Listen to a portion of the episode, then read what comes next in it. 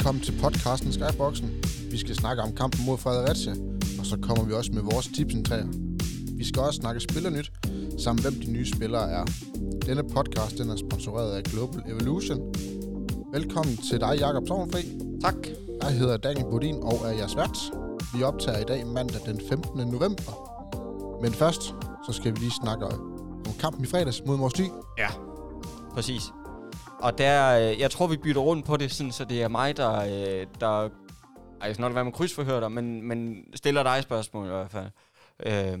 Fordi jeg tog jo den yderst ansvarlige beslutning, synes jeg, ikke at troppe op hovedet. Vi havde lige en enkelt mand, der blev ramt af det her coronashow her. Så det var, det var ikke med min gode vilje, men jeg tænker, at det ville simpelthen være uforsvarligt at møde op alle mulige steder, når man har været i nærheden af en, der er smittet. Ikke? Så det, jeg tog ned og blev testet i stedet for at sidde og fulgte den troligt på livescore. Og det synes jo, Daniel, at det så godt ud i langt hen ad vejen. Altså, de første 20 minutter første halvleg, og de første kvarter anden halvleg. Præcis, fordi jeg kommer til at bore lidt i det sidste kvarter, fordi der skal jeg simpelthen lige have fundet ud af, hvad der sker. Der var jeg jo ved at tyre telefonen ind i væggen, fordi der ikke der skete ingen skid. Vi gik i hvert fald, så det ud som om, og nu siger jeg, at vi gik kolde, men det kan du om ikke andet gøre mig klog på. Men jeg synes, hvis vi starter første halvleg, vi deler den op i to her, første og anden halvleg. Første halvleg, vi har 20 gode minutter, og er vel egentlig også foran, langt hen ad vejen. Jeg tror egentlig først, det er, når vi kommer ind i anden halvleg, at vi sådan får problemer. Ja, det kommer de sidste 5-10 minutter af første halvleg. Vi får en 13-9, tror jeg. Ja. Og så kommer de faktisk stille og roligt tilbage, og så går vi til pause foran 16-15. Foran med en enkelt, ja. Ja, hvor man tænker, nu skal vi vist lige ind og snakke om tingene, og så ud igen, fordi Kolding spillede klart bedst. Altså, Kolding styrede kampen, og Kolding var klart den dominerende faktor. Jamen, hvem var det spillet, der flød? Hvem var det, der ligesom skinnede igennem her, synes du? I første halvleg? Helt klart Chris Jørgensen. Ja. Chris Jørgensen og Thomas Bøjelsen. Altså, det var klart de to bedste spillere. Bøjelsen scorede de første 3 mål. Bum. Jeg tror faktisk, Chris Jørgensen, han starter på bænken, hvor det er Svane, der starter som den spændende playmaker. Okay. Men det kommer faktisk hurtigt ud på bænken, og så ind med Christiansen. Ja. Så på den måde kommer man jo med til det normale spil med Christiansen og Peter Balling. Og han har tur i den, Christiansen. Det må man sige. Ser det ud som om, ikke? Nu sidder jeg og kigger i statistikkerne her. Han går 7 på 11, ikke? Jo. Hvilket jo bestemt må siges at være rigtig, rigtig fint, ikke? Altså, det må vi... Han havde helt klart lyttet til, hvad du har sagt til ham sidste år. Jamen, det er jo, fordi... så kommer mit spørgsmål jo. Hvordan...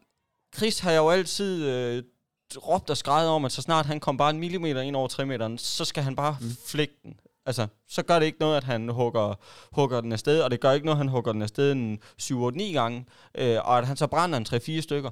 So what? Det er ligegyldigt, fordi jeg har hele tiden haft den her tanke om, at det kan kun hjælpe ham fremadrettet i kampen, at han først kommer ind med sit skud, viser at han selv ligesom ikke er bange for at gå på kassen, hvis man kan tillade sig at sige det sådan. Det er jo ikke fordi, at... Men ikke er bleg for at løsne skuddet i hvert fald, ikke? Fordi så er det om ikke andet, det vil blive bare en lille smule nemmere for ham at ligge og lave de her indspil, som vi ved, han er møghamrende dygtig til i forvejen, ikke?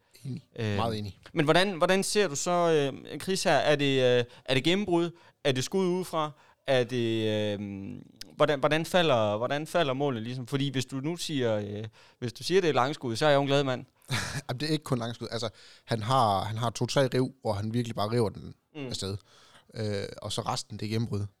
Jeg tror, han har 5 gennembrud, hvor han bare sætter sin mand fuldstændig og kommer igennem. Ja. Og så bare stille og roligt ind. Og så har han 3 fantastisk flotte mål. Ja. Altså, jeg ville ønske, at man kunne se dem på TV, fordi hold kæft, du er en god mål. Så det er en kombination af det hele, men klart, det er han allerbedst til, nemlig hans gennembrud. Ja.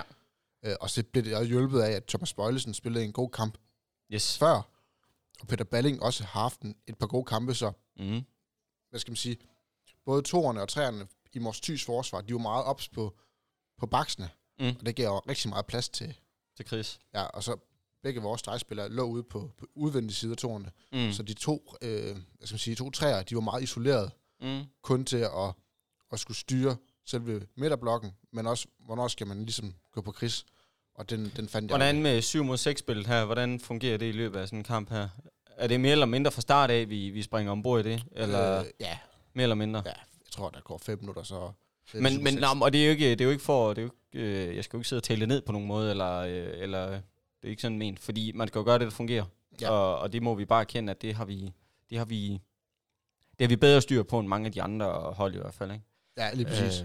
Helt enig. Så er vi sådan lidt uheldige, at Benjamin han får 2 udvisninger inden for 10 minutter. Morsen han får 2 udvisninger inden for 20 minutter. Så, ja. Så der er vi jo rigtig uheldige. Jeg tror, vi får 8 udvisninger, hvor Mors Thy kun får 4. Ja, det er jo for meget, ikke? Altså, 2 udvisninger var måske forkerte. Dem kunne man diskutere. Ja. Hvor de 2 andre til dem, altså den første og... Nej, nummer 2 til Benjamin og den første til Alexander, de er der. Og det er for hårdt spillere. Det er nok, fordi de er en smule overtændte. Fair nok. Men sådan er det. Ja, fuldstændig. Man kan sige, det gør det selvfølgelig bare... at det er tidligt at få dem, ikke?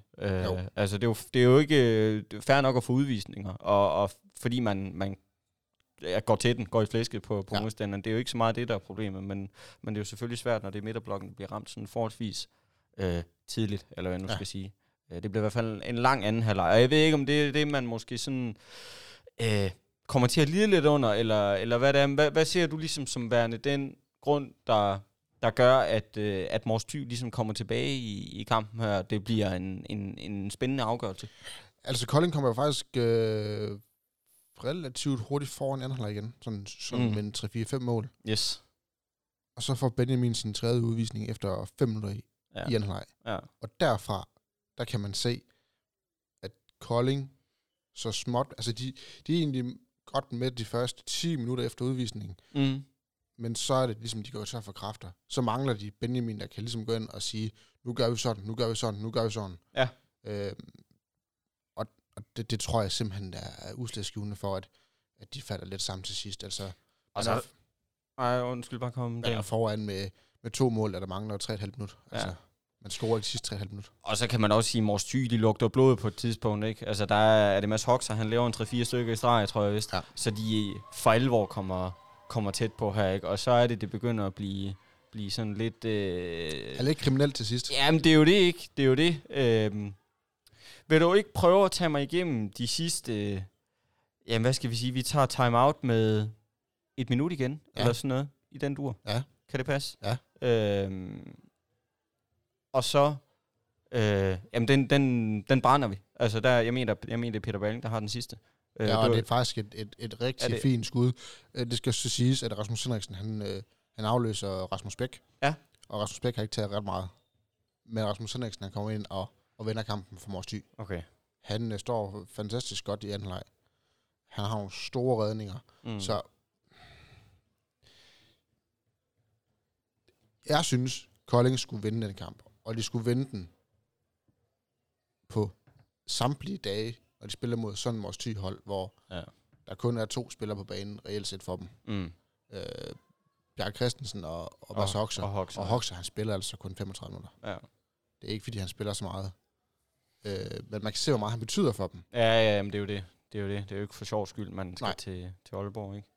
Så jeg synes, at Kolding, de dummer sig de sidste 10 minutter, hvor de ikke lukker kampen. De har alle mulighederne for at lukke kampen. Ja. De har... Emil Jensen har et svæv, hvor han rammer stolpen, heldigvis. De har et kast, der, hvor målmanden han har alle muligheder for at redde den. Så det, jeg hører dig sige her, det er marginaler. Og det kan jo det er selvfølgelig, altså når den ender uafgjort, så er det selvfølgelig marginaler, vi er ude i, ikke? Men man sidder alligevel sådan lidt med fornemmelsen af, at man... Selvfølgelig er man skuffet over sådan en kamp her, ikke? Fordi det er jo en af dem, og det snakker vi også om sidst, at den skulle satme bare vindes, ikke? Og det er jo... Nu begynder det at blive sådan halvkriminelt, hvis vi skal begynde at sætte sådan den slags kampe til, ikke? hvis det er slutspillet, man drømmer om, og det går ud fra, det er stadigvæk. Og det er, det skal man selvfølgelig stadigvæk holde sig for ørerne, at det må være målet stadigvæk, også selvom man har sådan en kamp som den her, eller som den her, men det kunne bare have været, altså en sejr her kunne virkelig have hjulpet gevaldigt på det, ikke? Men jeg vil så også sige, til dem, der ikke så kampen, det var et Kolding-hold, der spillede hurtigere, end jeg har set før. Mm. Det er et Kolding-hold, der spiller mere målrettet, end jeg har set før. Det er et Kolding-hold, der er mere samhørigt. Så på alle måder synes jeg faktisk, at de lige løftede 10%, så er det bare uheldigt, at når det så skal afgøres, at så er man der ikke 100%. Mm. Og det kan have flere betydninger, men det kan også være uheldigheder. Ja, selvfølgelig. Men det taler egentlig også meget godt ind i alt det, vi har snakket om de sidste par kampe her, at jo, bevares, det kan godt være, man har tabt, og man har også mødt nogle modstandere, som virkelig har gjort det svært for en, ikke? Men så længe vi har kunne se, at spillet har været, opadgående, eller har været bedre fra gang til gang, at man ikke er faldet sammen, og at man ikke har, det er blevet bedre stille og roligt som kamp, at der er blevet flere af dem, ikke? Så kan jeg godt sådan, så er det nemt at finde de positive ting ud, ikke? Og så skal man nok få kørt sådan en her i mål. Men det er selvfølgelig pisse ærgerligt, at man, nu siger jeg, smider et point her, fordi det føler jeg lidt, man gør, specielt når man kigger på, hvordan man slutter kampen af. Men hellere det, skulle jeg til at sige, end at man slår helt op i banen og spiller som en pose nødder. Fordi det er jo bestemt ikke det, man gør her. Nej. Man spiller, formkurven er opadgående. Det var egentlig bare det, jeg ville frem til, ikke? Enig, og men det kan godt være, at man taber et point, og Mors Thy vinder et point. Men man skal også huske på, at Mors Thy har muligheden for begge point. Ja. Og August redder til sidst. Præcis. Og så skal vi også lige huske at sige, at August han blev altså far til tvillinger i onsdags. 2 dage før kamp. Så kæmpe tillykke til ham. Tillykke til August, ja. Ja. Stærkt gået. Daniel, er det ikke så nogenlunde Mors Thy-kampen her? Altså, jo. Et point, vi selvfølgelig er drønhammerne ærgerlige over at smide, fordi det er så tæt. Mm. Og det er det også, hvad angår den næste kamp, vi har mod Fredericia. Det er jo sådan, den er straks lidt værre, synes jeg, sådan at spå om, fordi det kan gå den ene og den anden vej. Her der var vi sådan nogenlunde sikre på, at det skulle nok blive inden for et par mål, ikke? Jo. At det blev uafgjort. Det var der ikke nogen af os, der havde spottet, tror jeg. Nej. Ja. Hvis man vidste, Hoxer han var med, så havde Mors Thy, altså deres chance, den er bare fordoblet med 30%. Ja, eller sådan noget. Han er god. Han lavede så 6 mål i hans comeback-kamp. Han er rigtig, rigtig god. Men det var så sent som her den anden dag, der snakkede jeg med... og nu har jeg glemt, hvem det var. Nej, men det er også lige meget. Jeg var i Flensborg i hvert fald og se håndbold, og der kom vi bare til at snakke om alle de her 10.000 skader, de har haft på højrebakken. Ja. Hver eneste gang, de har hentet en mand ind på højrebakken, så er han blevet skadet. Om det har været Alexander Petersen, om det har været Frans Semper, om det har været you name it. De går i stykker derovre, ikke? Og så kom vi til at sidde og snakke lidt om, okay, kan vi komme på en højrebak, som måske ville give mening, hvis man var Flensborg, ikke? Og det er ikke, fordi jeg sidder og siger, at Max Hoxer, han skal til Flensborg. Fordi jeg kan nok godt komme på et par andre, som jeg måske ville hente først, hvis jeg var Flensborg. Mm. Og også som ville være realistiske. Jeg ville jo gå efter en Dominik Marte op i Elverum. Man kan så diskutere, hvor realistisk den er. Men han ville jeg hente først og fremmest, hvis det var mig.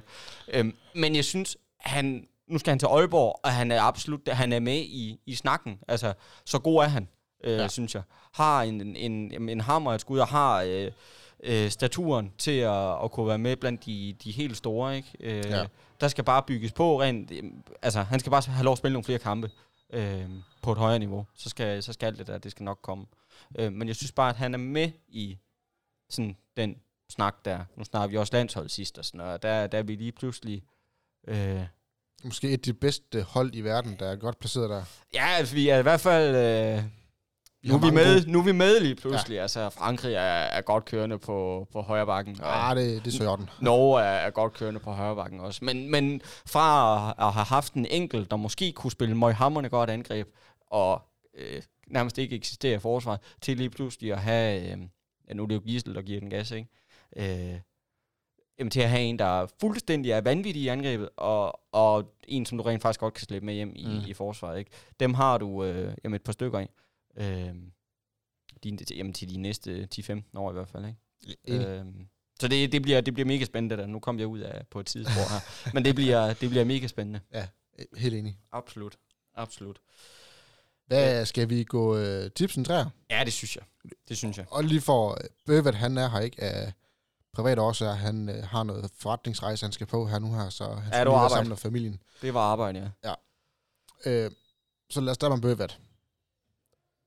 1-2, der har han 1, altså en Kolding-sejr. Mm. Han rammer Koldings målscore 31. Stærkt. 29, gætter han på. Så det var flot. Så havde han Thomas Bøjelsen og Erik Toft. Og Bøjelsen, han blev jo så nummer 2 på topscorelisten for Kolding med 6 mål. Ja. Kun er overgået af Chris. Ja, det er flot. Det er...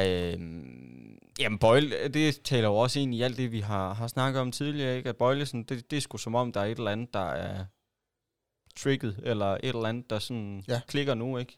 At nu... jeg ved ikke, om det vi snakker måske også om det sidste, at det her med, at der er kommet en mand mere til at presse ham, eller... at jeg ved ikke, hvad der er sket. Der er i hvert fald sket et eller andet, ikke? Det kan også bare være, at de går ind lige pludselig nu, ikke? Hvor det måske i sidste år var stolpe ud. Kontraktår. Jamen, det kan også godt være, at det er det. Vi kan i hvert fald bare konstatere, at Bøjelsen, han spiller rigtig god håndbold for tiden, og er en fornøjelse at se på banen. Ja. Så det budet fra Bøvert, kan jeg sådan set godt forstå, at det så lige var Chris Jørgensen, der skulle overgå Bøjelsen. Den havde jeg ikke set, og jeg bifælder det jo endnu mere, når jeg nu har råbt og skrejet af Chris i, jeg ved ikke hvor lang tid, at så er det bare fedt. Så er det fedt at se ham gå ind og smadre 7 stykker ind. Bum. Ja. Det er imponerende. Det er lækkert. Det er lækkert. Og kan man tillade sig bare at håbe på, at man kan holde... holde skruen i vandet på den måde, ikke? Så bliver det sjovt lige pludselig. Fordi så er der jo en til aflast, så er der en til at... Så kan du ikke forvente, at alle målene lige pludselig kommer fra, at du udelukkende er Peter, der skal score 10 hver gang, som vi vidste, der er nogen, der har sagt et par gange. Eller, det er mig. Men så er der lige pludselig et par stykker, der kan dele sig om det, og så er det hele bagkæden, der er med, ikke? Så har du Bøjle på venstre bakken, Chris i midten og Peter på højre bakken, og de er lige farlige alle sammen, ikke? Mm. Så det kan jeg kun give en kæmpe omgang ros for. Ja. Så stærk kamp, Chris. Ja. Så kommer vi til mig. Jeg havde også en Kolding-sejr, altså det tal. Jeg havde Flodman med 9 mål. Han scorer 2. Han får ikke så mange afslutninger. Nej, han skal lige stille og roligt ind i hele rutinen igen, tror jeg. Han bliver kørt ind med ske, skulle jeg til at sige. Stille og roligt, tror jeg. Det må være planen. Fordi du har en af... ligaens bedste. Ja, vi skulle deroppe af. Altså, en af de bedste venstrehænder i ligaen. Så det er ja, hvor vil hen? Det er, han skal nok få sin tid. Han skal nok få sine minutter. Det er jeg ikke sekund i tvivl om. Så det han brændte straffekast, så det var lidt træls. Men sådan er det. Ja, lige præcis. Så havde jeg Bjarke Christensen til at lave 7 mål. Jakob, hvor mange mål scorede han i kampen? Han ramte 7. Så jeg får faktisk et point mere. Du får faktisk point mere, ja. Så jeg får 2 point. Han ramte 7, 5 på 5 fra eller i åbent spil og 2 straffekast. Ja. Mister 100% derude. Det må man sige. Han bliver ædret med god for Kolding. Men det kommer vi ind på. Det kommer vi ind på senere. Lige lidt senere, Det er præcis. Så 2 point til mig. Yes. Jakob, du havde også en Kolding-sejr. Ja, det havde jeg. Simpelthen. Fordi jeg var sgu sikker på, at den her, den skulle vi bare... det var en af dem, vi skulle vinde, ikke? Og vi synes også, at vi var godt på vej. Og så der blev man bange for at vinde, tror jeg, til sidst. Ja. Eller hvad jeg nu skal sige. Det er i hvert fald, det lykkes jo i hvert fald, ikke? Jeg tror, man lå til at få kræfter. Ja. Desværre. Så et kryds. Ja. Ender vi ud i. Og så, jeg havde også Bjarke. Jeg tror dog ikke, jeg fik sat målscore på. Nej. Det ved jeg ikke lige af uansagelige årsager. Desværre fik du sat målscore på. Det skal jeg simpelthen have gjort. Men Bjarke er også det oplagte valg, kan man sige. Altså skyder straffekastene og hammer dem ind pt, ikke? Så det er det oplagte. Ja. Oplagte valg, synes jeg. Og så havde jeg vist, kan det passe, jeg sagde Benjamin, der laver den enkelt, tror jeg. Altså han laver jo det, man kalder fuld plade. Ja, ja. 3 udvisninger og rødt kort. Mm. Fuldstændig. Og et mål. Ja. Han mangler lige advarslen, så havde han banko. Han gjorde det godt, ja. Og man kan sige, han er selvfølgelig ramt af, at han ryger ud tidligt, ikke? Men set, hvordan kampen udvikler sig, så var det sgu nok heller ikke Benjamin, der havde scoret hverken 7, 8 eller 9 mål. Nej. Så det var et halvsløjt. Endnu et halvsløjt bud fra min side af her. Så fremover, der vælger du ikke Benjamin. Nej. Når du har valgt ham, så høres. Nej, men det er jo det, og det er jo det er det Benjamin Pedersen curse, skulle jeg til at sige. Fordi hver eneste gang, jeg har valgt Benjamin, så har han valgt kun at lave en enkelt. Max 2 måske, ikke? Så jeg vil være med, nu vælger jeg ikke Benjamin til Fredericia-kampen her, men han laver 100% 8 kasser her. Så jeg skal bare finde en, der laver mere end 8. Til, så vi skal til at kalde det for Jakob Jinx? Ja, det er der, vi er ude. Det er sgu der, vi er ude, synes jeg. Hver eneste gang, jeg vælger Benjamin i hvert fald. Det er simpelthen utroligt. Skal vi have en stilling? Ja, det synes jeg. Kom med den. Er du løbet fra os? Jakob, du har 8 point efter 11 runder. Ja, det er fandme skidt. Men det er klart, når jeg ikke sætter målscore på, det skal jeg måske til at... Eller sætter mål, antal mål på, det skal jeg måske til at begynde på, i stedet for, når man kan score et ekstra point. Måske. Så langt har jeg jo ikke tænkt. Men ja, det kan vi... jeg fanger jer nu. Du er ved at hente Bøvat. Han har 9 point. Sådan. Så ja. Du har scoret 1 point de sidste 5 runder. Ja. Stille og roligt her. Det er bedre end Bøvats æg derovre. Ja, fordi det er jo så 3. gang på de sidste 4 runder. Ja, det er fascinerende. Det er fascinerende. Ja. At det burde udløse en eller anden form for... Ej, jeg skal sgu ikke spille smart, fordi jeg kan selv falde i på et tidspunkt. Men det er... Tak for kampen her, Bøvert, og tak fordi du gider at gøre det lidt spændende, så vi andre her også kan være med. Ja, lige præcis. Så det ikke bliver mega kedeligt, når nu Daniel han løber fra os her. Ja, jeg har 15 point. Ja, det er skidt. Det er skidt af os. Så. Men du sidder også og fedt spiller den over. Jeg har ikke fedt spillet endnu. Nej, det har du ikke. Det er okay. Skal vi runde og sige, det var Mors Thy? Ja, skal vi ikke gøre det? Så ser vi... Så skal vi se på nogle nye spillere nu. Ja.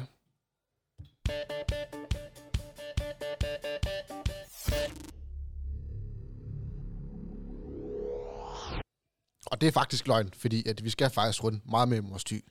Ja, det er jo... Kolding har jo fået et eller andet...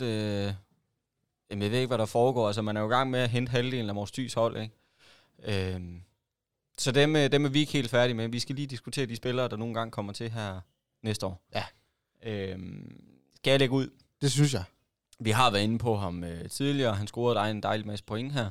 Ja, tak. Jeg starter med Bjarke Christensen.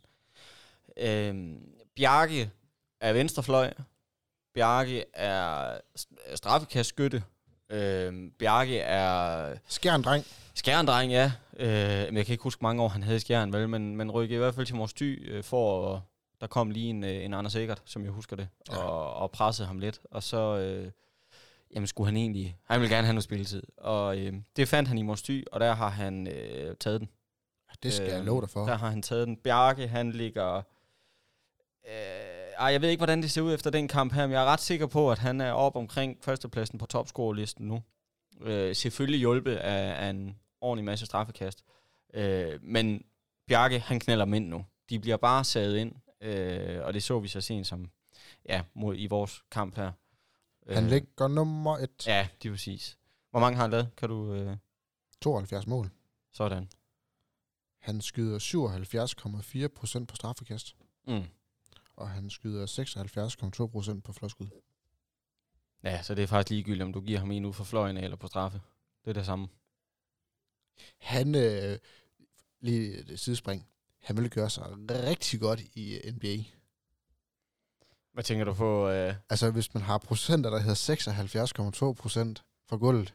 Og fra gulvet? Nej, ja, for satan. Så en max-kontrakt 5 år og 240 millioner dollars.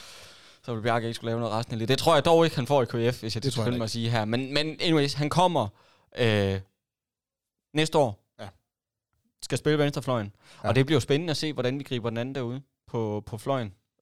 Hvem der skal være toer, kan jeg vel godt tillade mig at sige, for jeg går ud fra, at man starter med Bjarke. Alt andet vil simpelthen komme bag på mig. Jeg er ret sikker på, at Mads han bliver toer. Ja. Han får en Boris Nuckel-rolle som... en Jesper Skott-rolle, som får Boris Nuckel. Ja. Jeg tror, Bjarke han kommer ind og dominerer venstrefløjen. Mm. Både i Kolding, men også i ligaen. Ja. Jeg sad og tænkte lidt på, nu er det jo en KF-podcast, det her, og dem, vi holder jo selvfølgelig med KF alle sammen. Så jeg ved ikke helt, hvordan jeg lige skal formulere spørgsmålet her. Men for Bjarke, er det her et skridt op eller ned? Altså Bjarke, Mors Thy, de vandt lige pokalturneringen her sidste år, ikke? Jo. Var det ikke Mors Thy? Jo, jeg bliver helt tvivl.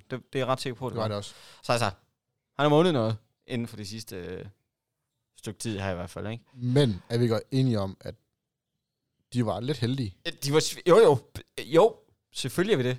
Svineheldige. Altså, men de gjorde det. De vandt i hvert fald. Ja, selvfølgelig. De stod Aalborg på vejen. Men er det her et skridt op eller ned? Det er et skridt til siden.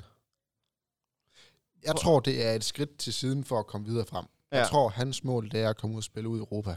Ja. Jeg tror, hans mål det er at komme til en klub med historie og traditioner. Ja. Han har spillet i Skjern. Mm. Han er Skjern-dreng af guds nåde. Han har vundet mesterskaber med Skjern. Han har vundet pokaltitler med Skjern. Han har spillet kvartfinale mod ottendelsfinale mod Vestbrem. Kvartfinale mod Højs. Det er altså, ikke. De var så tæt på at komme i Final Four det år. Okay. Hvor de kom meget langt i Champions League. Mm. Altså, jeg tror, at han vil til en klub, der vil fremad. Mm.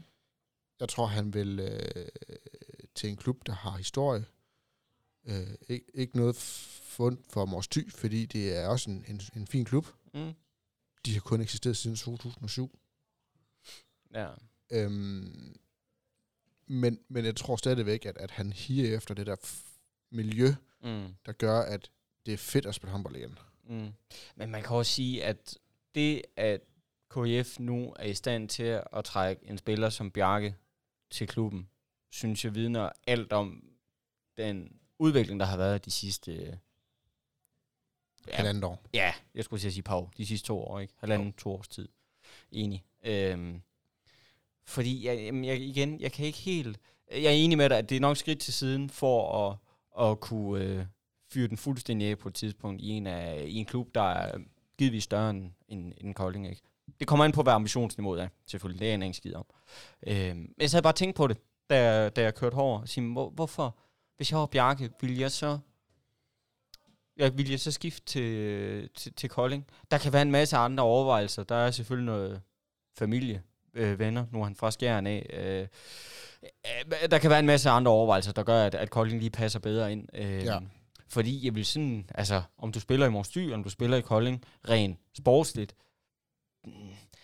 Lige nu er der måske ikke den store forskel, men man kunne da godt have sin forhåbning om, og en tro på, at KIF om 1 år, eller 2, måske 3, er et noget andet sted end Mors Thy er.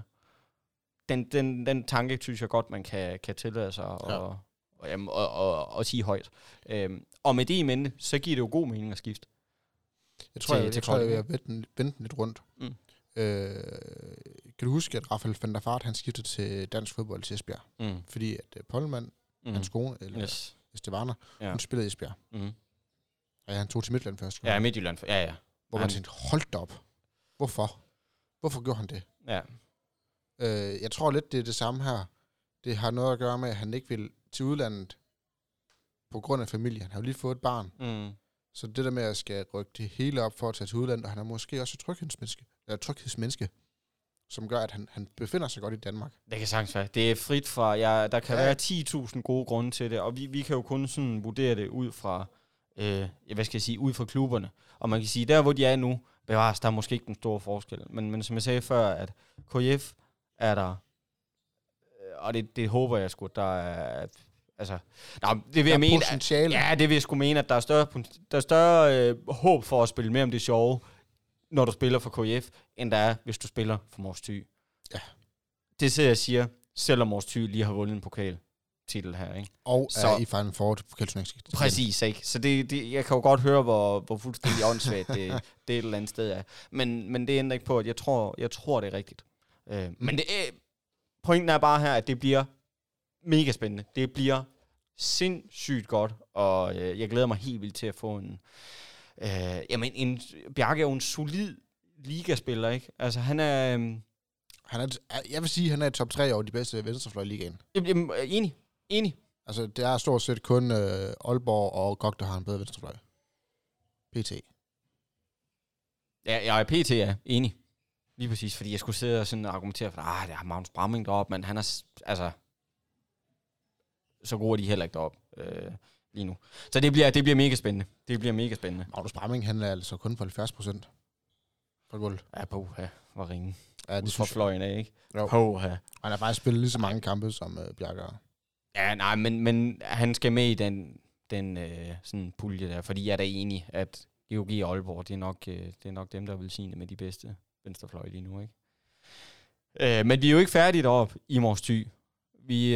En var åbenbart ikke nok. Altså, tag topscoren fra Mors Thy, det var fint nok. Så tager man også nummer 4 i dagens Danmark lige nu, efter 10 kampe. Erik Toft Thorstensen. Yes. Og til dem, der ikke lige ved, hvem han er, fordi han scorede ikke så mange mål her i fredags, så er han en hjertnødød, hård højre hånd, og han scorer. Han lavede 4 mod KF, og det tror jeg var ren noget, fordi han ikke ville efterlade et så dårligt indtryk her, når han skal skifte på et tidspunkt. Så han begrænsede sig og holdt igen, og valgte kun at score 4. Han skød så også 11 gange. Men det er rigtigt. Han har en hammer, altså han er ikke bange for at tyre den afsted. Og det bliver... jeg glæder mig også til. Altså, en der... det er jo ikke fordi... Han er jo ikke... jordens højeste, eller jordens største, eller jordens bredeste gut. Nej. Slet ikke er en venstreback. Men jeg elsker det der med, at det er fuld hammer, uanset hvor du er henne på banen. Og så kan man ikke, altså det der med at kunne placere bolden, give den til venstrebacken, og vide, at er vi en smule presset og fungerer spillet ikke, så kan vi altid kylde den over til Erik på venstrebacken, og håbe på, at han kan få lysten til skud, ikke? Ja. Og det håb kan man godt tillade sig at have, fordi ender bolden derovre, så er han ikke bleg for at fyre den af. Så det bliver også, jeg synes, det er godt set, fordi man kan sige, KF er kommet efter det med skytter.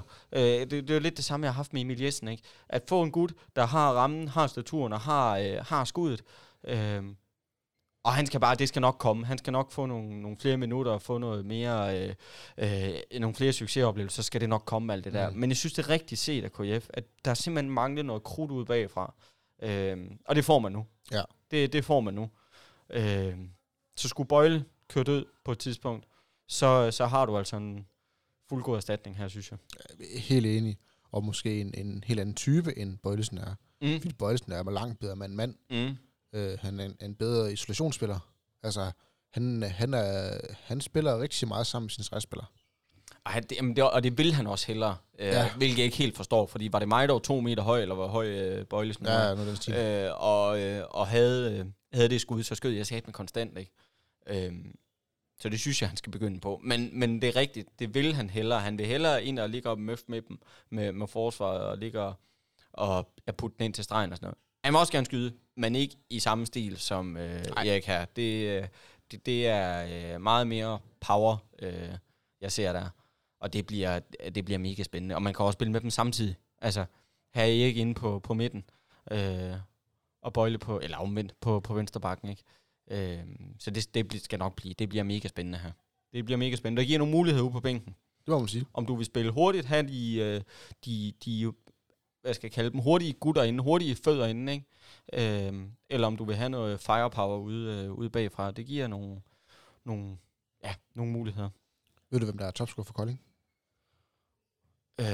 Det må Bøjles med. Både ja og nej. Han er delt topscorer. Med? Det kan jeg sgu ikke gøre noget. Peter Balling. Er det rigtigt? Ja, 37 mål hver. Hvordan fanden vi sad og snakkede om det sidst, gjorde vi ikke? Jo. Peter har godt nok brugt 16 skud mere. Ja, det skal også nok udligne sig, det der. Det skal nok... jeg synes, det er fair nok at erkende, Peter har måske ikke fået jordens bedste start i år, men jeg er helt sikker på, at det skal nok udligne sig, så sæsonen skrider frem her, at de skud, der så er gået stolpe ud eller forbi... De skal nok gå ind. Så det skal nok, så længe han bare bliver ved med at skyde på kassen, så er jeg sådan rimelig fortrøstningsfuld. Jeg vil godt æde min hat på, at 7-13 ikke bliver skadet og bange under bordet. Han scorer i hvert fald 100 mål de sidste 16 kampe. Ja, det tror jeg også. Det tror jeg. Det skulle jeg lige sidde hurtigt lige med stille sind og regne på, og det er sådan set enig med dig i. Det skal han nok. Det er cirka 5 mål i snit. 6 mål. Så er der en sidste spiller fra Mors Thy, Daniel. Hvorfor kigger du over på mig? Jamen, fordi du er den eneste, der er her. Bøver der her ikke. Han laver, ja, nu skal jeg sige, han laver 3 styks mod os. 3 ja. På 7. 43%. Sander Øverhjort. Præcis. Godt udtalt. Ja, jamen, jeg har også øvet mig på mit norske her. Jeg går ud fra, at det bliver playmakeren. Og jeg går ud fra, at det bliver... Ja, nu skal jeg ikke sige stedet for, men når Chris ikke er på banen i hvert fald. At det bliver der, man propper ham ind. Hvordan ser du ham med de folk, KF har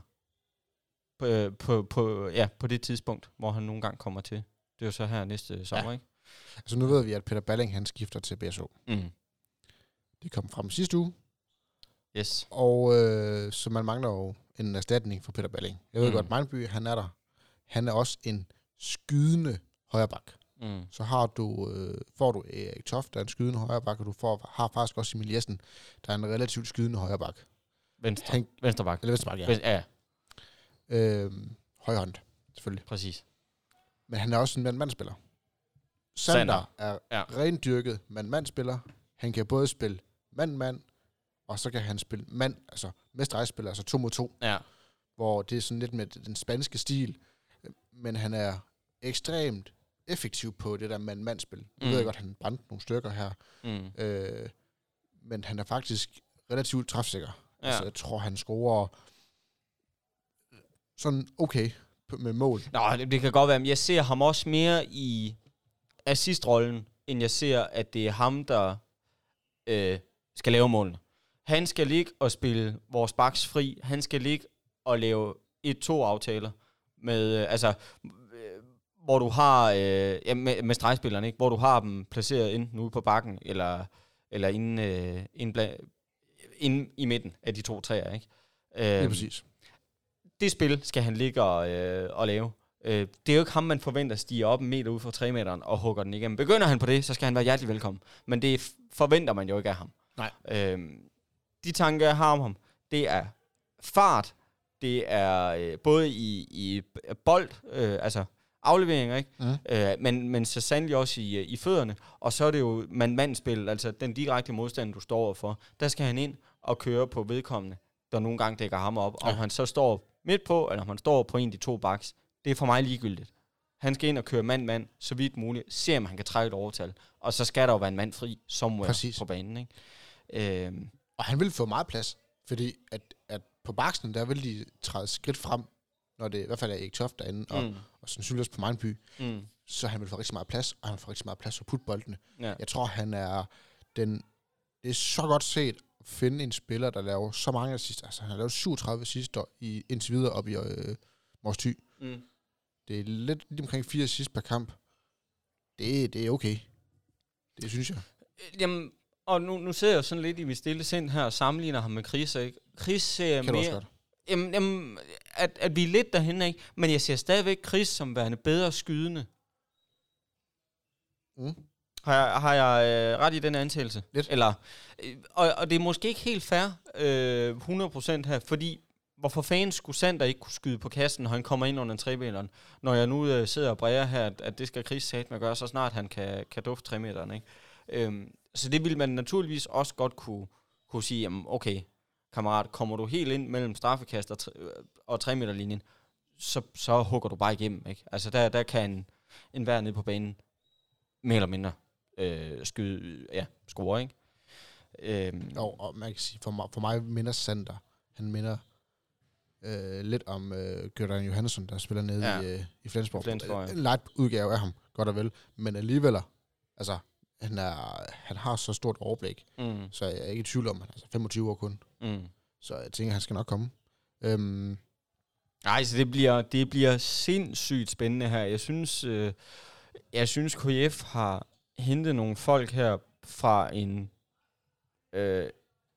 ej, det er nu er det sportsterm, vi kører i, men fra en hylde, som jeg ikke sådan havde forventet, at de ville gøre.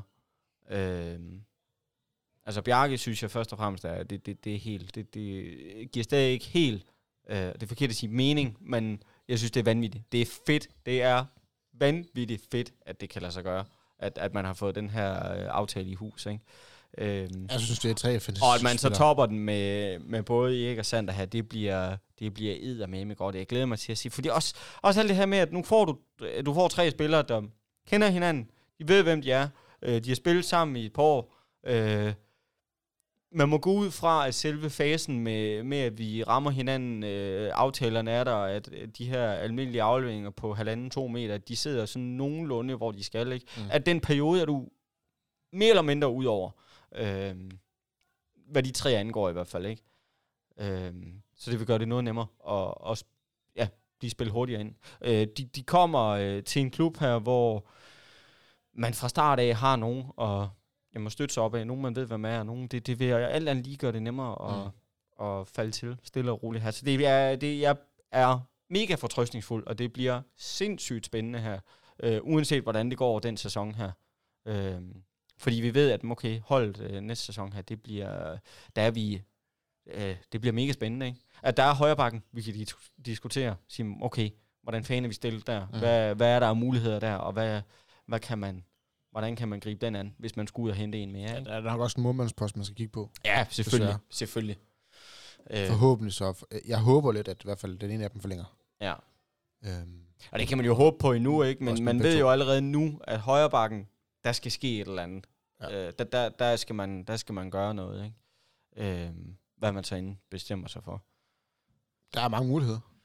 Eller det er der sådan set ikke. Ja, jeg synes sgu, det er svært med højrebaksene der, ikke? Fordi det skaber ofte sådan en hel rokade, ikke? Er der en mand, der skifter et sted fra, så er det hele håndbold-Europa, der skal til at have nye højrebaks. Da det bliver... den bliver spændende. Nu tør jeg nærmest ikke sætte navn på, hvem man sådan har i tankerne. Men jeg ved det ikke, fordi... For det første er der jo ikke skide mange af dem. Og der er måske også nogen, hvor man tænker, er det, hvad Kolding har brug for lige nu? Men det kan vi tage, når vi kommer tættere på. Præcis, der kommer nok en udmelding fra klubben på et tidspunkt, tænker jeg. Ja, i stedet for, at vi skal sidde og... Det ser så dumt ud, når jeg så har sagt, de henter Niklas Kirkelykke, eller sådan noget, ikke? Det ser så dumt ud. Det ville være fint, tror jeg. Jeg ved godt, at han har fået en masse hate, efter skiftet til Rhein-Neckar-Løven, og han har måske heller ikke spillet sådan helt fantastisk på landshold. Bevares. Jeg vil rigtig gerne have Niklas Kirkeløkke på højrebakken. Yep. Rigtig gerne. Det tror jeg så ikke kommer til at ske. Overhovedet, det er fuldstændig for egen regning her. Det vil være, og det vil også heller ikke give nogen mening for Niklas, tror jeg. Men det var bare... det ville være 3 skridt ned ad stigen. Ja, jamen, det, lige præcis, ikke? Lige præcis. Jeg har et spørgsmål til dig, Jakob. Ja, kom. De der 3 spillere, der kommer fra Mors Thy, er det direkte inden startsyvende?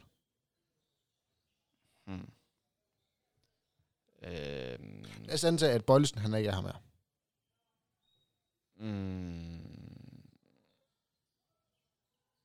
Jeg håber det ikke, men... 2 af dem er, tror jeg. Hvem? Erik og Bjarke. Jeg kan ikke helt finde noget med Sander. Jeg er hellere til et ja. Men Sander, jeg vil hellere sige, Sander er jeg mest usikker på. De 2 andre tror jeg glider direkte ind. Erik og Bjarke. Men Sander... kunne jeg måske godt... Jeg har lidt svært ved at se, om fanen sådan lige skulle tage den. Så det kunne måske faktisk godt være. Men ja, Sander er jeg usikrest på, hvis man kan sige det. Spændende. Hvad tænker du? Jeg tænker alle 3. Du tænker alle 3 glider, ja, ind? Jamen det kan jeg også sagtens følge dig i. Det er egentlig ikke noget... Jeg er 100 på Bjarke. Ja, jeg er også 95% sikker på Erik og på Sander. Ja, det er også. Jamen den, jeg er mest usikker på, det er Sander. Og det er ikke fordi, altså han blev sagt, skulle lige direkte ind, men... Jeg ved det ikke. Vi må se. Vi må se. Mos, nu, det kan være, at jeg spørger dumt nu her. Hvordan er det, det ser ud med Chris og hans kontraktsituation her? Jamen, hans kontrakt, den udløber efter den her sæson. Og han er lige blevet 35 år. Så spørgsmålet er, om man vil forlænge 1 år med ham, eller man vil forlænge 2 år med ham, eller hvad han vil have. Det kan være, at han siger, nu stopper jeg, fordi han har haft det med hjernerystelser, og måske er ved at være slidt. Hvem ved? Fair. Jamen, jeg forstår ham godt. Han har haft en lang sæson, eller lang karriere. Nå, det forstår jeg sådan set fuldstændig. Det skal jeg... Jeg vil rigtig gerne beholde Chris. Det er sådan set ikke... Ja. Men jeg tror bare ikke, han får det, han efterspørger. Nej, fordi... Fortsætter Chris, så vil jeg starte med Sander, og så vil jeg have Chris som 2. Ja. Men vil han det? Det tror jeg ikke. Det tror jeg da ikke. Men hvad ved jeg? Det kommer an på, hvem der er her til den tid. Men ja, som sagt, de 2 andre, Erik og Bjarke, er jeg ret sikker på, glider direkte ind. Det skulle simpelthen komme bag på mig. Ja, så skal der ske, og så skal de hente et eller andet helt vanvittigt her. Men det er anyways, det tror jeg, de 2. Sander er jeg lidt mere usikker på. Fedt. Var det ikke, er vi i mål med Mors Thy nu? Er vi ikke ved at være der, hvor der er vist heller ikke sådan rigtig mere, der er værd at hente deroppe fra, er der? Ej, nu skal jeg ikke sidde og... Det skal man ikke sige højst noget. De har faktisk godt hold. De har et pissegodt hold. De spiller mega godt. Man ville selvfølgelig allerhelst have haft, at man kunne fuldføre den og sige, så tager vi højrebakken med og henter Hoxer, ikke? Men jeg tror, han skal til Aalborg. Men nu må vi se, hvad der sker deroppe, jo, fordi det er jo ikke... jeg ved ikke, hvordan det ser ud med Aalborg og deres højrebak, om det er Hoxer, de har tænkt sig... Sandel har lige forlænget til 2024. Martin Larsen har skrevet kontrakt til 2024. Ja, men det ved jeg ved faktisk ikke. Så... Ja, altså, jeg kan da også godt se det fra Hoxers side af, at det kunne være mega spændende at være en del af det projekt der. Ja. Og der vil jeg nok også... Hvis han vil på landshold, så skal han tage til Aalborg, og hvis han vil... Ja, er vi ikke... Hvis han vil på landshold nu, hvis han vil på landshold om... være en bærende kraft om 2, 3, 4, 5 år, så skal han ikke tage til Aalborg. Og det siger jeg ikke, fordi jeg gerne vil sige ham med Kolding, fordi hvis ikke han tager til Aalborg... Så er der 6-7 andre steder før Kolding, man kan vælge os. Mm-hmm. Helt sikkert. Jamen, den mand har noget tilbud i udlandet også, så det er 100%. Flensborg. Det vil jeg ved med. Jamen, præcis, ikke? I put you on the spot, men hvem tænker du til højrebakken? Har du en du godt gad at se spille for KF på højrebakken her? Nu var jeg jo i min lille hjerneblødning her, der fik jeg jo sagt Kirkelykke her. Og hvis du ikke har, så er det fair. Men det var bare, om du har gjort nogle tanker om det. Fordi der kan jo fandme ske, 10.000 ting her. Jeg har masser af tanker, og mange spillere i hovedet, men lige en, hvor jeg tænker, jeg kan ikke alle kontrakter i hovedet og sådan noget. Nej, men det er også det for helvede, fordi det er jo højrebaksen, der er ikke forfærdeligt mange af dem, synes jeg.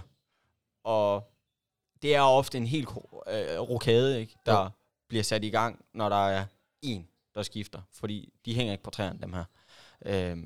Og det er også det er mega svært, det her. Fordi der er jo, som du siger, kontrakter, der også skal passes og plejes her. Ikke? Og jeg tænker, at Kim Mikkelsen fra Jysk Vestkysten, ikke for at fremhæve noget, men han havde en artikel i, jeg tror det var fredags, om lige præcis venstre eller højbakken. Ja. Og der var vist 3 navne op at vende der. Ja. Hvor de 2 af dem, tænker jeg, det er i hvert fald... jeg tror, de ligger på Christian Jermins bord, alle 3.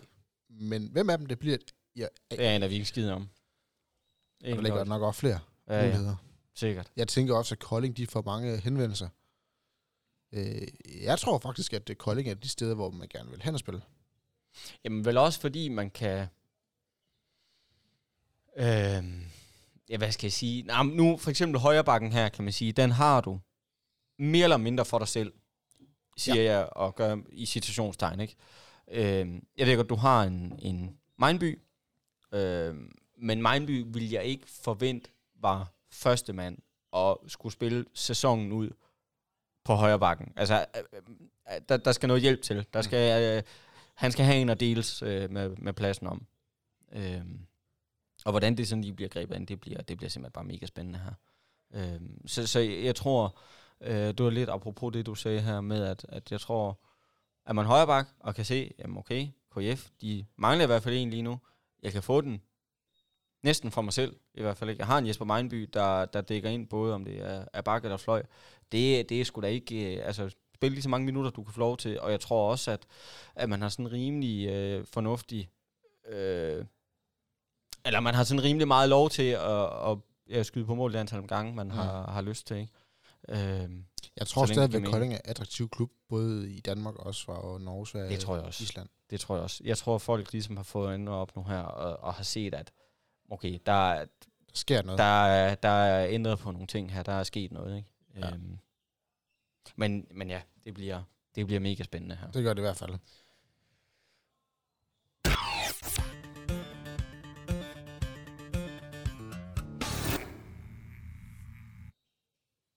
Fredericia.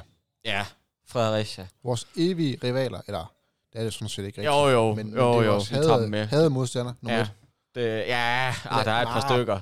Det er vel mere Fredericia, der er vores had. Altså, de synes dårligere om Kolding, end vi synes om Fredericia. Ja, det tror jeg også. Men det er jo bare, fordi Fredericia ikke har været med i noget som helst i så lang tid. I så mange år, at man sådan helt har svedt dem ud. Ikke? Nærmest helt har glemt dem. Ja. Og det må man ikke om klub som Fredericia. Nej. Det må man ikke. Apropos historie. Det må man ikke. Nej, det er fandme forbudt. Men det var mest med Bo Spillerbær. Altså, de havde Bo Spillerbær. Yes, ja. Fair. Eller de elskede og havde ham.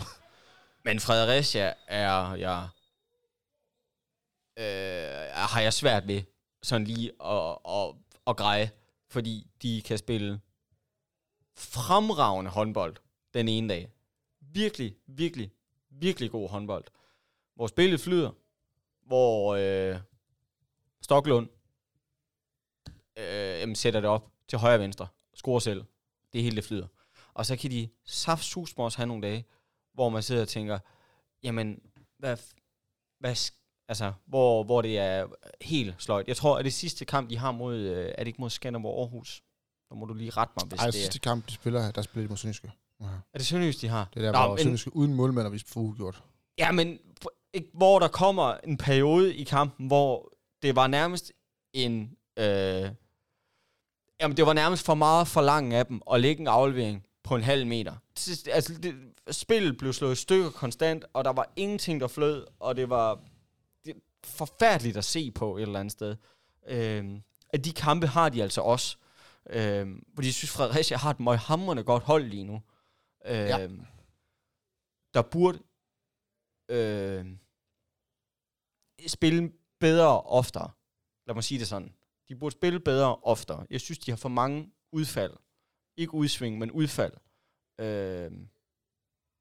Og det er jo... Jeg siger ikke, det er det, vi skal håbe på, men man kunne da krydse fingrene og håbe på, at de havde sådan en af de dage i hvert fald. Fordi er det en af de andre dage, hvor Fredericia spiller god håndbold, hvor tingene flyder, og hvor Stoklund... Max Christensen, you name it. Der fungerer det hele bare, ikke? Så bliver det svært. Mm. Så får vi problemer. Og i den halv får vi problemer. Jamen, det er vi ikke engang begyndt at snakke om her. Det er misundelsesværdigt, synes jeg. Det, de har banket op i Fredericia her, det er en af de haller, hedder det, i Danmark, der er... der er bedst stemning i. Jamen, der er mest forfærdeligt at komme til, skulle jeg sige. Fordi stemningen er... jeg på næppe til at sige hadsk, men den er ond. Ja. Den er ond. Stemningen er ond, og jeg vil ved med her, når det er Kolding, der kommer, så er den 100% ond. Altså, der er ikke noget... De har den ene langside der, hvor de sidder en... Ja, de har det hjørne dernede. Ja, hvor de har en 50-60 mand, eller hvor mange der nu er. Men de er... jeg synes, det er misundelsesværdigt. Jeg synes, det er fedt. Jeg kan godt lide det som tilskuer, når jeg sidder og ser den. Jeg kan godt lide... sådan, der er sådan lidt Balkan-stemning over det, ikke? Men det er klart, når man kommer som udhold, og i vores tilfælde her er KF, og skal til Fredericia, så er det fandme nok ikke det fedeste sted at få lov at spille. Og det er jo kun til Fredericias... det skal I jo have ros for. Det er jo at kunne have den sådan indvirkning på folk, ikke? Fordi det vil jeg vædde med, at det er det kan man fornemme og mærke, som både når man render rundt dernede, fordi det kan man i særdeleshed mærke ude omkring banen, ikke? Mm. Så det bliver svært det her. Det bliver mega spændende, fordi det kan gå alle veje det her. Det kan virkelig gå alle veje. Jeg har virkelig... Nu jeg sidder og kigger på den her kamp i, jeg ved ikke hvor lang tid, sådan at skulle vurdere, sige, okay, KF, Fredericia KF, hvordan kommer den her kamp til at forløbe? Og altså, vi kan tage over og tæve med 10. Og have spillet en god kamp. Og have spillet en fornuftig kamp, ikke? Og vi kan blive kørt fuldstændig ud af banen, og egentlig have... Og vinde med en. Jamen, det er det. Det kan gå alle veje, det her. Ja. Jeg forestiller mig dog ikke, at vi tager det til Fredericia og vinder med 10.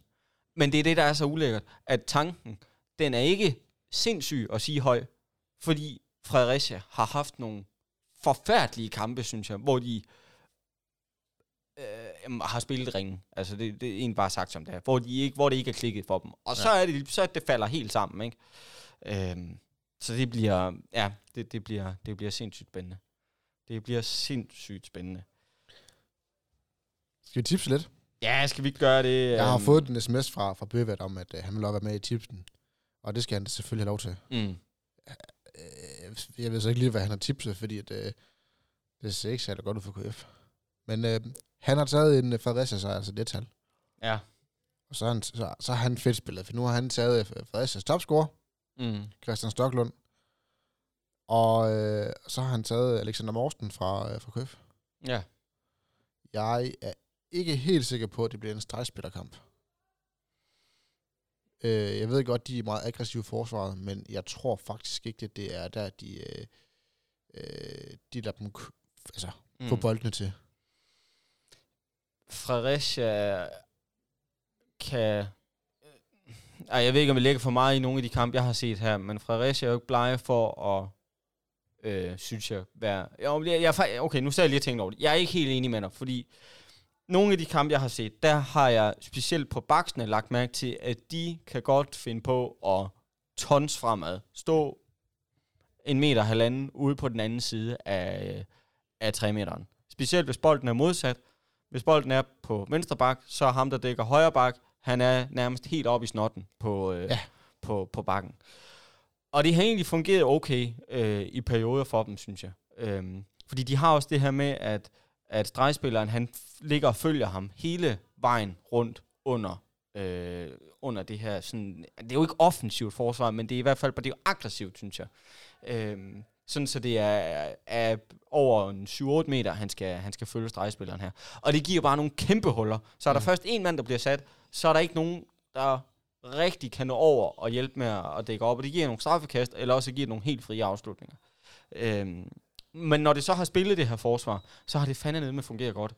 Fordi de har stresset dem. Altså så er angrebet blevet presset ud i nogle afslutninger, som virkelig har været spidse. Ofte har det været fløjende. Der har hentet nogle helt håbløse afslutninger, hvor man bare tænkte, der er 0 grader. Mm. Der er, chance for at score herfra, den er ikke særlig stor. Så jeg kan egentlig godt købe tanken om, at stregspillerne måske godt kunne få... Fordi der er meget plads derinde, der er meget rum inde bagved, men det er det at få bolden lagt derind. Det er det med at få, at der er 2 afleveringer, der hænger sammen, så stregspillerne bliver fri. Ja. Det glæder mig til at se, om Kolding får løst den. Fordi jeg forestiller mig egentlig mere, at det bliver en mand, om det er Balling, om det er Chris, om det er Bøjle, der sætter deres mand, og så er de egentlig, de sætter dem så langt ude, at når han først er rundet, så kan forsvaret ikke nå at bakke op, og så er han egentlig fri selv, mere eller mindre. Der tror jeg, jeg tror ikke, at afleveringen ind til stregen kommer til at være... Jeg tror simpelthen, at chancen bliver for stor til vedkommende, selv de har sat sin mand, ikke? Så Peter, der snyder en mand ude på den anden side af 3-meteren, han kommer til at kunne få frit spil, fordi forsvaret ikke kan nå at dække op. Eller hvem det nu er, der snyder sin mand derude, ikke? Så jeg kan godt købe... Jeg forstår godt tankegangen, men jeg tror ikke, det er stregen. Det tror jeg ikke. Det var egentlig bare et mega langt svar på... på, at det var et nej. Ja, præcis. Men han har så også et resultat, der hedder 33-29. Til Fredericia, ikke? Jo. Vil du, eller skal jeg? Jeg er ligeglad. Jeg kan godt... skal jeg ikke for? Så kan du kopiere en... jeg har skrevet ned, hvad jeg har. Nej, men så skal jeg ikke... så kører jeg her. Jo. Jeg... ja, hvad tænker jeg? Fordi jeg sidder jo og kigger på Fredericias kampe her. De har spillet mod Bjerringbro. Slået Bjerringbro med 2. Ja. De har slået Skive. Det var der nogen, der præsterede ikke at gøre. Og mange, der ikke har slået Skive. Ej, Skive spiller god håndbold.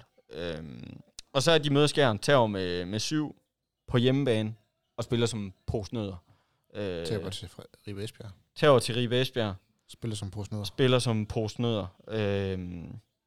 Laver henholdsvis 20 mål mod Skjern og 22 mål mod Ribe Esbjerg, ikke?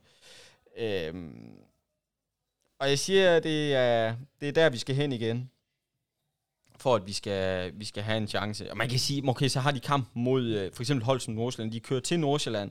Lang udebanetur. Farvel og tak. Kører til Nordsjælland og vinder derovre med 2. Det kan man diskutere, okay, slå oprykkerne med 2, det er vel okay. Et eller andet sted, ikke? Ja, og så som sagt, så har de kampen her sidst mod Sønderjyske, hedder de, 26-26, hvor jeg egentlig synes, Fredericia spiller bedst, men så har de lige nogle total blackouts, hvor så scorer de ikke i... 10 minutter. Ja, præcis, ikke? Hvor man tænker, hvad sker der her? Og det er jo de situationer, vi skal prøve at få fremprovokeret, hvor jeg synes, det specielt har været et problem, når de har haft bolden i hænderne. Mm. Altså når de har været i angreb fra Fredericia, så har der været en tendens til, at jeg synes ikke, spillet har ikke været flydende. Det har ikke været... altså de der tomandsaftaler, man nogle gange lægger en gang imellem, de har ikke siddet lige i skabet, og det skal man håbe på, når man er KF, fordi så har vi en chance. Men er vi enige om, at Fredericia skal skabe kampen? 100%. For Koldings skyld? 100%. Det er ikke Kolding, der skal... Nej, ikke. Der er da ikke nogen, der siger til, at Kolding tager til Fredericia og tager med 4, 5 eller 6. Det er ikke... Det er... Fredericia er favoritter, den kamp her. Ja. Fredericia vil gå så langt at sige, er store favoritter. Fredericia har et meget bedre hold, end KF har lige nu. Det er jeg ikke enig med dig i. Er du ikke? Nej. Hvorfor? Jeg er enig med dig, at de er favoritter, men jeg er ikke enig med dig, at de er store favoritter. Jeg er heller ikke enig med dig, at de har langt bedre hold, end Kolding har. Det synes jeg. Jeg er enig om, at når deres max, og der har de præsteret flere gange i år, så spiller de god håndbold. Men de falder sørme også igennem. Jamen enig. Helt enig. Og den kan jeg ikke lide fra Fredericias side. At det der Bølgedals håndbold der, fordi den ene dag, der spiller de formidabel god håndbold, og den næste dag, der spiller de som om, de skal ned i anden divisionsspil. Det er lige præcis det. Det er ikke udsving, de har, hvor det er sådan lidt... jamen, nu sagde du bølgeagtigt. Det er faktisk ikke en... Det er udfald, de har. Altså, det er ikke bare sådan bølge. Det er direkte ned, hvor det er helt sløjt at se på. Og så kan det være... kvarteret efter kan de spille gudehåndbold, ikke? Hvor man tænker... Nå, hvad var det? Stoklund, hvad fanden var det der, du lavede, ikke? Så den er eddermame svær, synes jeg. Jeg hælder dog til, og jeg tror, Fredericia vinder. Jeg tror, de er... Fredericia har for godt et hold lige nu til at tage til Kolding. Det, jeg kan simpelthen ikke... Det ville jo være en gigantisk skuffelse af Fredericia, og... jeg må tabe til KF lige nu, synes jeg. Nå, men helt seriøst. Helt seriøst. Også for selvforståelsen i Fredericia, ikke? At her går man og har en idé om, at okay, slutspil, det er i hvert fald, det er minimum, ikke? Fredericia, jeg tror, de vinder. Jeg tror desværre, de vinder. Og har de en af de dage, hvor de spiller uden alt for mange udfald, så bliver det grimt. Det tror jeg dog ikke, de har. Jeg tror, der vil være udfald, og jeg tror, de vinder med 4. Ja. Jeg tror, de vinder 4. Nej, nu har jeg glemt, hvad Bøvert han sagde, men det er også lige meget. Det er 4. Også med 4. 33-29. Ja, men det er okay. Jeg tror... Hvem blev topscorer for Fredericia? Det gør Stoklund. Han tager også straffekastene, og han er alt afgørende for det hold her. Har han en god kamp, så vinder Fredericia. Spiller han en halvsløj kamp, så har vi alle muligheder. Så er man KF-fan, så skal man håbe på, at Stoklund han brænder sin straffekast og ikke kan ramme målet. Mm. Så har vi altså en mulighed. Men jeg tror, det bliver Stoklund.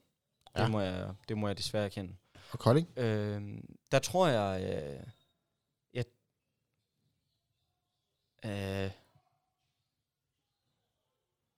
hvad tror jeg da? Jeg tror sgu, det bliver Bøjelsen. Jamen, havde jeg også de tankerne. Jeg sad og overvejede lidt, om jeg skulle tage Peter, men jeg tror... Nu snakker du om, du ville rigtig gerne have målscore på. Hvor mange målscore han? Nå ja, alt for fanden, det skal vi ikke... Bøjelsen, han laver... han laver 6. Ja. Og Stoklund, han laver 9. Men jeg tror, han laver 4 på straffe eller sådan noget. Ja. Og hvad ender den så? Jamen, den ender... jeg tror, Fredericia, de laver... de scorer 31 mål. Så bliver det 27 KF-scoringer. Det tror jeg sgu ikke er helt ved siden af. Hvad sagde Bøvert? Var det 33? 29. Ja, og det er heller ikke noget dumt bud overhovedet. Det er jeg egentlig med på. Men jeg tror, ja, 31 er Fredericia. Mm. Desværre. Og så håber jeg så fejl. Jamen, det gør jeg også. Ja, hvad har du kommet med de bud? Jeg er altid pessimisten. Jeg vil så gerne have, at Kolding de snart vinder. Ja. Jeg vil gerne have, at Kolding snart laver en holdt op kamp. Altså. Gå ud og vinder med 10. Så, ej, det har så, jeg så ikke smider jeg mig fladt ned. Så tager jeg med glæde en... så skal jeg sgu nok drikke for... Så tager du 2 snaps, eller hvad? Ja, det er i orden. Vinder Kolding med 10 mod Fredericia her i... På onsdag overmorgen. Så skal jeg nok tage 2 snaps. Uden at blink. Det er helt fint. Jamen, I hørte det her først. Det har jeg ingen problemer med overhovedet. Og så er jeg sådan set ligeglad med, hvor mange mål Bøjle han scorer. Bare vi vinder med 10, så er jeg fuldstændig ligeglad. Ja, jeg har faktisk en Kolding-sejr. Jeg tror, Kolding kan gå hen og vinde. Jamen, og det...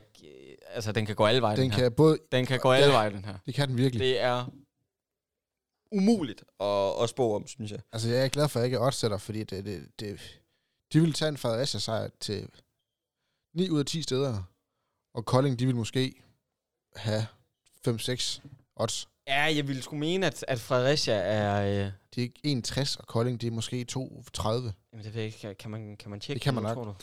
I mellemtiden, så tager jeg lige... Ja, endelig. Cornelius Krav. Ja. Han mangler. Han skal bevise noget nu i Fredericia. Det var godt. Han scorer 6 kasser. Det er også et fremragende bud. Og så tror jeg faktisk, at Andrés Flodman, han får rigtig meget plads. Kontra det, du snakker om det der med, at de er meget aggressive. Og er de meget aggressive på baksene, så bliver der rigtig meget plads. Så kan de give plads derude. Så Flodman, han scorer 8 kasser. Ja, det er fandme også stærkt bud. Og det så 24-28 til KF. Jeg håber. Ja, 24-28. Ja. Ja, det er også... Når Fredericia, de ikke har ramt dagen, så har de ikke skruet ret mange mål. Nej, men altså... Kampen mod Skjern, der laver de 20. Ribe Vesbjerg laver 22. Ja, det er jo det. Så altså, det er jeg ved det ikke. Så jeg sidder og kigger her. Ja, så siden 26 her mod... Syneske, som hverken har deres første eller anden keeper med. De har en ungdomsmålmand med. Ja. Og så har de en, der spillede for klubben for 10 år siden. Den eneste, de har vundet, hvor de ikke laver mere end 30 mål, det er den første kamp mod Bjerringbro. Der vinder de 28-26. Ja. Ellers så har de scoret... Ja, så har de scoret over 30 mål, de har vundet. Ja. Men de har lukket mange mål ind. Ja. Fredericia, de giver 1,45 igen. Ja. Kolding giver 2,60. Så det er jo ikke ret langt fra. Det er vi snakker om. Nej, jeg vil stadigvæk, altså. Det er favoritter. Ja. Men de er ikke store favoritter. Nej, altså man kan sige, at du kan få den med... den tæt her. Minus halvanden til Fredericia, ikke? Altså med halvanden mål i handicap her, så giver den 1,88. Plus halvanden mål til KF, så giver den 1,88. Så den er tæt. Den er tæt. Ja, det må man sige. Jeg har dem dog som... Ja, de har simpelthen for godt hold lige nu. Det tror jeg. Men jeg håber, jeg tager fejl. Jeg håber virkelig, jeg tager fejl. Men nu må vi se. Det bliver, det er egentlig sværere, den her, synes jeg. Fordi alle de andre, der har sådan haft en nogenlunde idé om,